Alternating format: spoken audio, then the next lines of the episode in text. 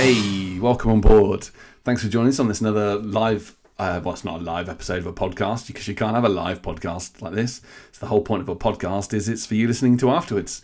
So I hope you're enjoying listening to this after I've just had my live online training. Um, and we had some really good discussions actually about um, about how we can be interactive with with different things and um, taking that static content that we're so used to kind of having and really make it an engaging, make it static, uh, make it interactive, not just static. Uh, we had some really good answers um, saying that static never changes. Um, it's better to be interactive. Um, static um, is an easy is easy and creative, um, and you can distribute it. It's not boring um, from the student's point of view. Um, it gives the students the ability to share it and be part of it. It's more engaging, and they feel comfortable to share um, and talk about things with each other. So, some just a really good kind of discussion points. The way we started um, the live session as well. So, kind of throughout this podcast, I really just want to kind of um, just give you a bit of a thought, really, of what is static, what is interactive, and um, and hopefully, kind of a few tips that Smart can kind of help um, push from one to the next. So, start at the top. What is static? What is interactive? Nice little pause that hopefully had a bit of a thought. It's always that awkward silence of has he stopped? Is is it still playing? But it's definitely still playing. So um, I just I just did a bit of a search for what is static, um, def- defining it as lack in movement, lacking in movement or action, change, um, especially in undesirable un- uninteresting way doesn't kind of sound like the best lesson going forward, I don't think. Um, and then kind of more scientific side of it is as um, concerned with bodies at rest or in equilibrium.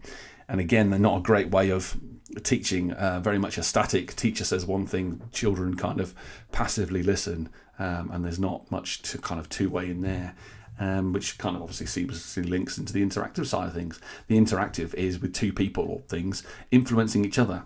So within the live uh, video, it's on YouTube as well. So if you want to kind of catch it up another time, it's very much a two-way, great little graphic of children, teacher, teacher, children. Um, and I know that some of the the best lessons I taught were when the children influenced me just as much as I influenced them. And that two-way interactivity um, was just brilliant. Um, so we looked at a few different ways within it. Um, we actually made a, a made a bubble, a bu- bubble. Took it out my hair, bubble. No, boggle board. Uh, and on that boggle board, we um, annotated over the top in. We used magic pen, so it, uh, it vanished after six seconds. Uh, and then each of the letters were infinitely cloned, so you could take them out um, and have them at the side, as well as um, seeing them on board, you're actually making the words interactively as well. And obviously, after the six seconds, you've made that one word, the magic pen's disappeared, so you can go on to the next one. And that's just kind of mashing a few tools together to work um, to do that well. Um, we had a look at, I displayed a picture of uh, London Bridge. So whatever picture you're displaying, you can then interact with that as a as a as a as an image um, and annotate over the top of it. Because it was a bridge, we measured kind of the, the width across it. Um, it was London Bridge, so the the uh, things go up at the bottom, whatever they're called, the road moves, if you like. So then you can get a protractor out and you can measure the um, the height of it, and then uh, you can lead in obviously other discussions of like t- trigonometry wise, like how high does the bridge need to be raised for this size ship or this size ship, and then you can go, obviously take into further maths problems in that way. Um, but again, it's a very interactive way of doing it where children can see the protractor being used. They can see the picture and the images and the annotations over the top. So that's that's that's really good for that. Um, and the next one we looked at, um, I mean, this is the one I love um, using the shape recognition pen to draw different shapes. So again, click at the top and there's a picture of pens, or if you pick up a pen, that should appear already. And then once you've clicked on that, you'll have more options for more pens. Right at the bottom for that, there is shape recognition pen. And then if you click on that, you can draw shapes like circles, squares. Um, you can do in, in irregular shapes as well. Um, in this case, I tried to draw an equilateral triangle. Uh, hopefully trying to get 60, 60, 60 for the degrees, but I, I failed. Um, but again, quite a lot of children, when they're trying to draw an equilateral triangle, can't. Um, it's a tricky thing to do to get it exact. So, particularly if you don't really understand what an equilateral triangle as well. So, within the if you just click on the triangle that you've just drawn with the shape recognition pen, obviously it snaps it to look like a triangle. And there's an extra little option in there as well. Then halfway down, it's kind of says show interior angles, so you can actually display what the angles are. Um, and see that they're all hopefully 60 and, and you've made an equilateral triangle or if they aren't exactly 60 you can actually click on that same menu again at the side of the shape um, and it will show the uh, vertices so you can then edit that to be whatever you want it to be and make it exactly 60 um, for that as well so that was really useful um, we then kind of looked at interactive tools very much focused on the hardware so within the hardware itself, I mean, the board I was using there, the 7000 board, I've got four pens at the bottom. So I can have four people writing independently of different colours um, for that as well. If you've got the 6000, then that, that's the same as well. You've got those two pens with the new with the new 6000 board as well. Um, it's, it's an unlimited amount of pens that can be touching it and can be writing in different inks. So then that removes all barriers of people interacting, students interacting with the board obviously then it comes down to more el- elbow room um, but once you've got your, you've got your pens annotating on the top um, you can use your finger to move things around. I mean we made a quick venn diagram and kind of tried to classify different people moving around um, and different uh, carnivores herbivores and uh, omnivores. So in, in that venn, venn diagram which which were they going? So different animals different people kind of in the different spaces like that and that worked well. Um, also, what I did with that is I actually put that file onto Smart Learning Suite Online um, just by clicking File Share. So I shared my whole file on Smart Learning Suite Online. And then once it's in Smart Learning Suite Online, um, I can share that Venn diagram rather than just being up at the board. I can send that to everybody. I can make it a collaborative space um, and everyone can have that as well. If you're not quite sure how to make things a collaborative space and looking at smart learning online, um, I'm not going to go into that over this podcast. I think that's might might be a quick tr- bit tricky. Um, I'll we'll come into it in a few weeks, so I'll kind of have a bash then. But I would say um, either watch it live um, or if you go on the Smart Support channel, there's loads of really good stuff um, on there as well to kind of show you through that. Um, or leave me a comment up, leave me a comment in this or reach out to me on Twitter or Facebook or something, and we can kind of have that discussion with that. And um, so also within Smart Learning Suite Online, it does give you ability, like I said, to make these collaborative spaces. So you can have really engaged, really interactive lessons where you're taking that static PDF, PowerPoint, and something, and rather than just annotating over the top, you're actually send, sending it out and actually giving it to the hands of the students, and they can be part of that and be annotating over the top um, be add, bringing pictures in and loads of different stuff like that. So that's a really, really good, um, really good tool. That Smart Learning Suite online, um, well worth looking at. Um, we, I've also there's the Smart Lab games. I mean, if you haven't, if you haven't heard of these, it's, it's, you must. Um, definitely with my geeky kind of geeky teacher hat on here, these are just brilliant. Um, I mean, if you look at the menu of uh, Smart Notebook, they're right at the top, and there's like a little space alien, um, they're all on the Smart Learning Suite online as well, and they are. Uh, there's a few more online, so check some of those out. There's they're really good ones, including new team quiz. It's only been out well, recently, so that's really worth. That's it's a bit like Monster Quiz if you if you know what that is. Um, apart from more, how should we say, focused on the older student. So yeah, that's cool. Um, where was I? Yeah, so Smart Lab um, stands for let me think, uh, Lesson Activity Builder. So Smart Lesson Activity Builder. I'm not going to say that every time. That should be annoying. Uh, Smart Lab. Um, it's a really fun, engaging uh, way for you to look at. And once you click on that, there's like a little video, and then it shows you kind of um, loads of smiley children. So obviously, it just must be awesome because of that.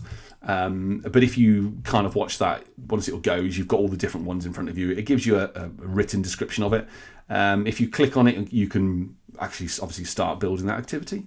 But if you click on the little magnifying glass right at the bottom of those pictures, it will just give you like a, a, a playable preview, if you like, um, of the of the different activities with that. So there's some really really good ones in there. Um, have a look at uh, fill in the blanks. That's a great one. Shout it out is amazing. Monster quiz, uh, rank order. I'm just reeling them off now.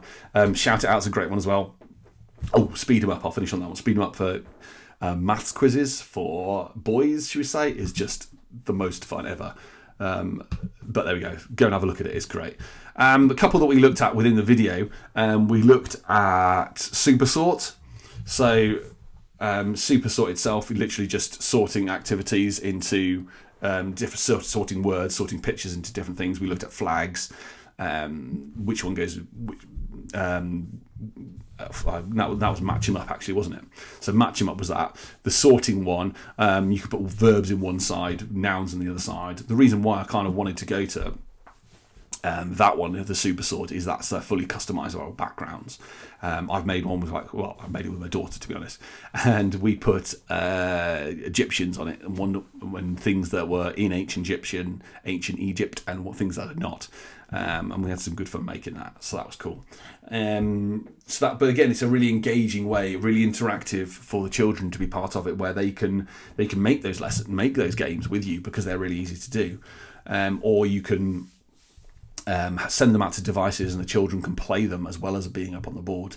And that interaction, rather than just looking at that static content of this goes this side, this goes this, it's a really the next level is to really put it in their hands for them to take ownership of it uh, for that as well. Um, the lab, the label reveal, um, again a bit like a handout to the children, rather than giving them a static piece of paper where it's this is a label of this, this is the label of that. It becomes a clickable link so they can we use the example of a picture of a heart so you're clicking on one which is pointing to the atrium and you click on that and there's a box and then you click on the box and there's some more information about it. But again it's just a it's a clickable resource. So it's not a static resource it's an interactive resource. And that's kind of the whole point of it. It's it i can engage with it and if i'm engaging with it and the teacher has put that level of content that they want all of a sudden becomes an interactive lesson. And like I said with those quotes from the shout out right at the beginning, if it's an interactive, engaging lesson, children want to be there, they want to be part of it. And if they want to be part of it and you're giving them the right stuff, they're going to be learning. And that's just amazing and it'll make such a difference to the outcomes. So go and have a look. It's good. Um, yeah, so that's kind of where we looked at really. Um, we had some really good discussions about, about interactive lessons, and hopefully that'll come through on um, the YouTube video as well. Um, you can be able to catch up on that. Um, but if you've got anything else why you think uh, why you think lessons are better to be interactive rather than static, um, I'd love to hear about it. Um, either on uh, in the show notes and those, see if you can do that, or um, with on Twitter, Facebook, Instagram, whichever way you want to go through contacting Smart, or myself, Mark Hartwright, at Mark Hartwright on Twitter, or Mark Hartwright at smarttech.com. Um, if you want to email direct me, and I can kind of come and have come and have that discussion with yourselves, and that'd be great. Um, so yeah, so that's that's pretty much it for the year now. So whether you're watching, listening to this in 2019, and then have a Merry Christmas, if you're listening to this next decade then you never know. This might be the first podcast of the new year you've chosen to listen to. And if it is, thank you very much. and the 9th of January, um, we're all going to come back together for the next live online training, and that's looking at accessing your digital lessons in different ways that we can. So that'll be a quite a good one as well, because obviously the age of the memory stick is slowly going with um, obviously data protection and the severity of that. So that's a, that's a good slant. But I'll um, I'll come and share those bits with you. Um, and of course, if you want to meet uh, wanted to have an individual con- um, conversation about face-to-face training, um, then I'd be more than happy to facilitate that. That that's something I love doing. Um, and again, same email address. I'll put those links in the notes below. So, static lessons, interactive lessons, make them interactive, make them engaging. I don't think anyone can disagree with that. Um, let me know your thoughts. Let me know which interactive lessons you do. And thank you very much for listening. So take care and goodbye.